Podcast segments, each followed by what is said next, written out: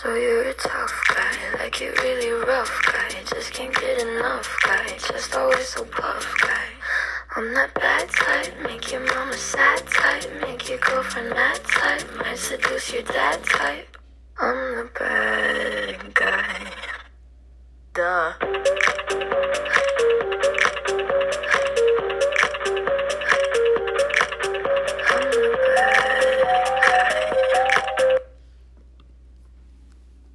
I want you to close your eyes and focus on the following demographic fraternity men. What is the first thought that enters your mind? Furthermore, what are they wearing? What are they doing? What do they look like? What are they saying? What are their names? What are their stories?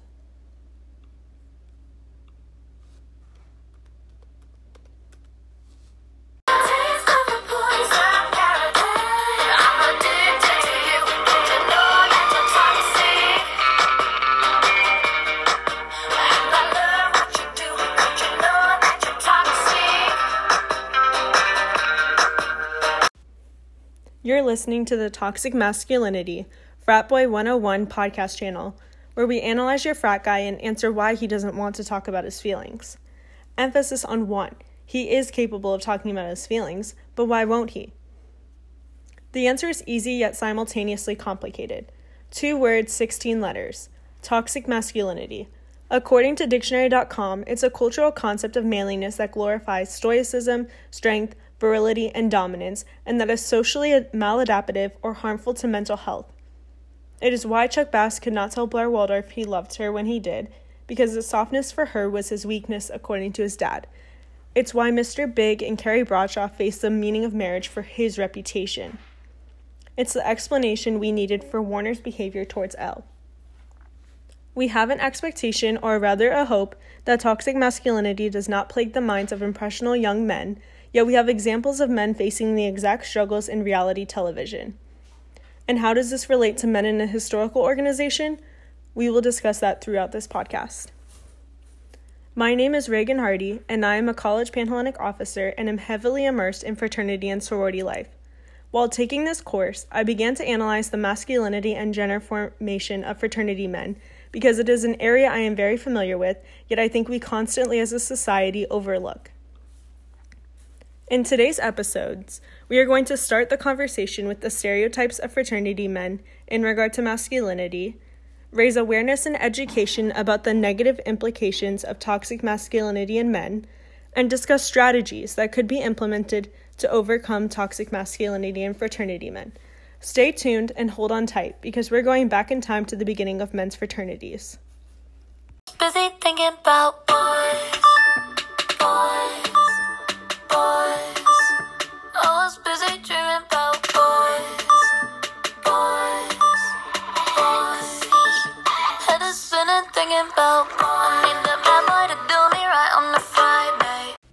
back, and you're still tuned into Toxic Masculinity Frat Boy 101 podcast channel where we analyze your frat guy and answer why he doesn't want to talk about his feelings. Episode 1 Stereotypes of Masculinity and Expectations for Fraternity New Members and Initiated Brothers. When you closed your eyes and thought upon the characteristics, attributes, and qualities of a fraternity man, what came to mind? Recalling upon this, does it have a positive or negative connotation? Now, I'm going to ask you to analyze some words I'm going to say. Ghosters, emotionally unavailable, fear of commitment, feelingless, manly, strong, athletic, brotherhood first. Were they similar to the words you brainstormed? To collect more of a personalized information, I interviewed a student named Josh who has had leadership roles in a fraternity. Josh, describe the history of social fraternities to the best of your ability for the audience. Social fraternities were secret organizations founded in the 1800s to fulfill the social desires of students, yet maintain values and rituals of scholarship, self growth, service, and more. Each organization differs in its formation, ritual, and values, but are self governing and regulated by the Interfraternity Council. Ritual is a secret commitment to tradition that preserves these ceremonies our founders created. Rituals are the ties to history. So, where is the connection between social fraternities and masculinity? It is an entire subculture developed for friendships and is, is exclusive to individuals who identify as men. So there is masculinity intertwined in every aspect. Masculinity is in the name. Frat, the root, means brother. The fraternity brothers are your siblings, friends, classmates, future best man, etc. Now, fraternities experience rush, also known as recruitment or the influx of new members. To what extent do you agree new members are expected to adhere to a certain level of masculinity? Yes, new members are called pledges and are required to uphold certain standards of behavior, virtue, and aptitude in order to be initiated and become a brother. New members are evaluated during their new member process when they learn the history of their organizations, whether they would be qualified enough. Of course, we cannot have this discussion without addressing hazing. Hazing of new members is illegal and used to be utilized to punish pledges for bad behavior, like failing to complete homework. Hazing had serious psychological, emotional, and physical ramifications, but also related to the development of masculinity in men. To get in, you had to impress the older brothers, and you wanted in, to be cool, get women, and have friends to party with. Thanks for sharing, Josh. I'd say that was a pretty fratastic analysis. Remember, catch flights, not feelings.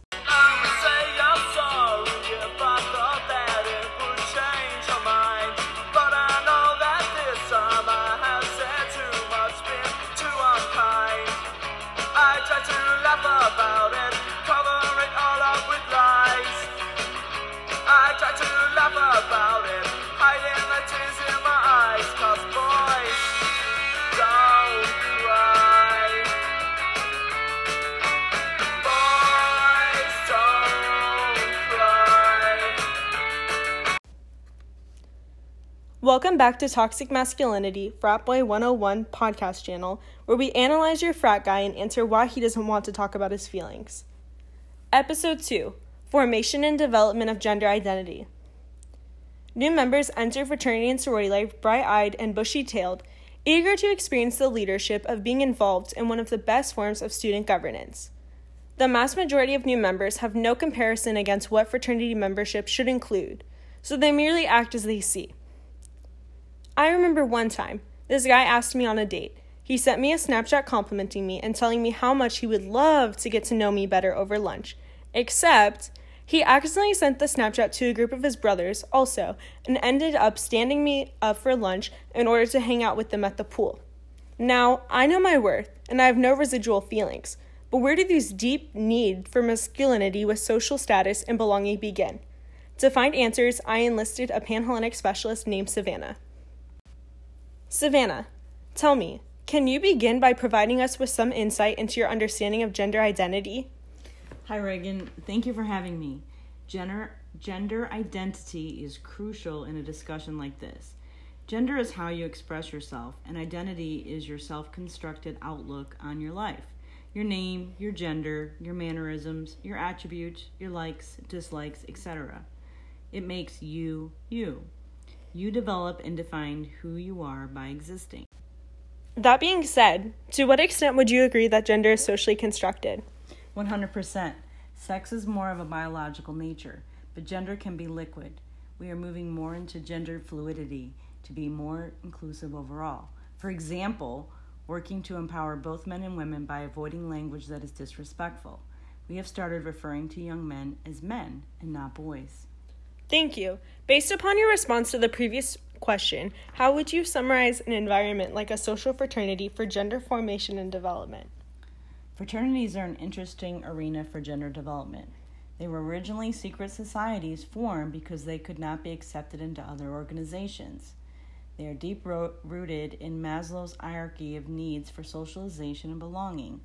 We see new members, especially during their first semester, assimilate into brotherhood, wanting to prove themselves, to be manly, talented, athletic, intelligent, and other qualities.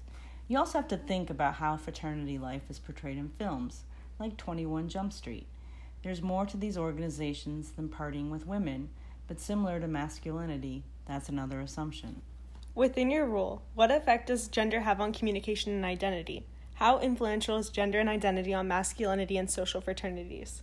The effect is pretty big. One example was when we wanted to address the safety concern of unregistered parties. Parties at universities are required to be registered in order to eliminate liability and safety concerns. Rather than address this with the men directly, we had to inform the women and regulate the issue there. With major Great Gatsby vibes, the men felt obligated to throw parties and examine their self worth from the women who would attend. We empowered the women to not go. But why couldn't we reach the men? That's the reason. Masculinity is essential in everything to their identities. Thank you so much for your time, Savannah, and insight. It's goodbye for now, but M A S C U L I N E Find out what it means to me.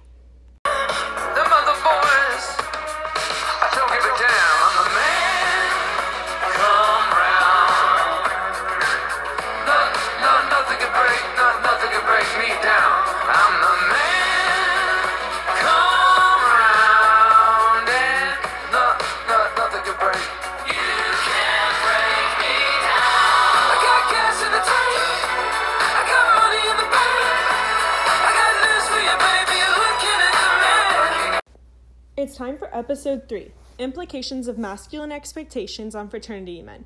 You're listening to the Toxic Masculinity Fraternity Boy 101 podcast channel, where we analyze your standard frat guy and answer why he doesn't want to talk about his feelings.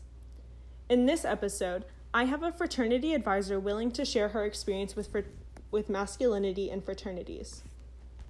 Elizabeth, Welcome. How is masculinity defined and portrayed in men's social fraternities? Masculinity is displayed every day in the letters. You see, these organizations existed during the quest for equal human rights and world wars for over 200 years. There is tradition in a fraternity, and you cannot have tradition without having masculinity. Gender roles were a thing, chivalry, and that's not something that can easily be removed. To what extent would you agree that societal expectations influence masculinity in fraternity men? Reflect on antiquated gender roles. The man was to be the provider, the head of the household, a group of men that relate through their organizational values that invest to be the best version of themselves or held to a higher standard. You can't build greater men without these expectations. What could be a real life implication of imposing masculine expectations onto men? I think the wrong idea is an implication. While traditionally there may be an expectation for men to be masculine, there is more flexibility now than ever before. No man should be turned away because he is less masculine than another. That violates the whole purpose of the organization. Toxic masculinity, however, is a whole different scenario. If a man is actively belittling another man because he's emotional, that's about as toxic as they come. But then the question is what's a brother? Would a brother or friend talk to you or treat you like that? What are masculinity's implications with new members? What are masculinity's implications with initiated brothers? Would you agree to an extent that older brothers are more masculine than new members? I think new members are caught up in this new wave of social status that comes from inheriting 50 new friends upon membership. They want to be the coolest, but I do believe that the longer they are in the organization, the more likely they are to find their niche. I think the toxicity lies in the unauthenticity and the need for approval. The older brothers want to recruit new members, and the new members want to be in. In this equation, they need one another, yet it's pending approval until initiation. Is masculinity in the fraternity consistent or does it fluctuate? Please explain why or why not. I've seen a lot of other fraternities, and I do think it depends. I want to fundamentally say yes because men are the only members. Due to the Title IX Amendment exemption to the Civil Rights Act, fraternities are allowed to discriminate on the basis of gender. With time, we will see even more understanding and acceptance in regard to gender than right now. Thank you, Elizabeth. You are incredible. Well, you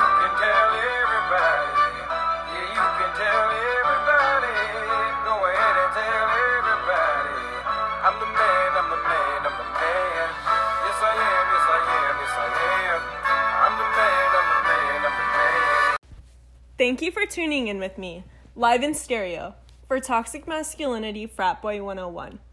I hope you learned a lot about masculinity and gender formation in a group with the highest expectation to be manly. I hope you learned today. Fraternity men have feelings too, and it's okay to be who you are and act how you want. Maybe masculinity doesn't have to be so toxic after all. Stay tuned. I would be cool. They'd say I played the field before I found someone to commit to.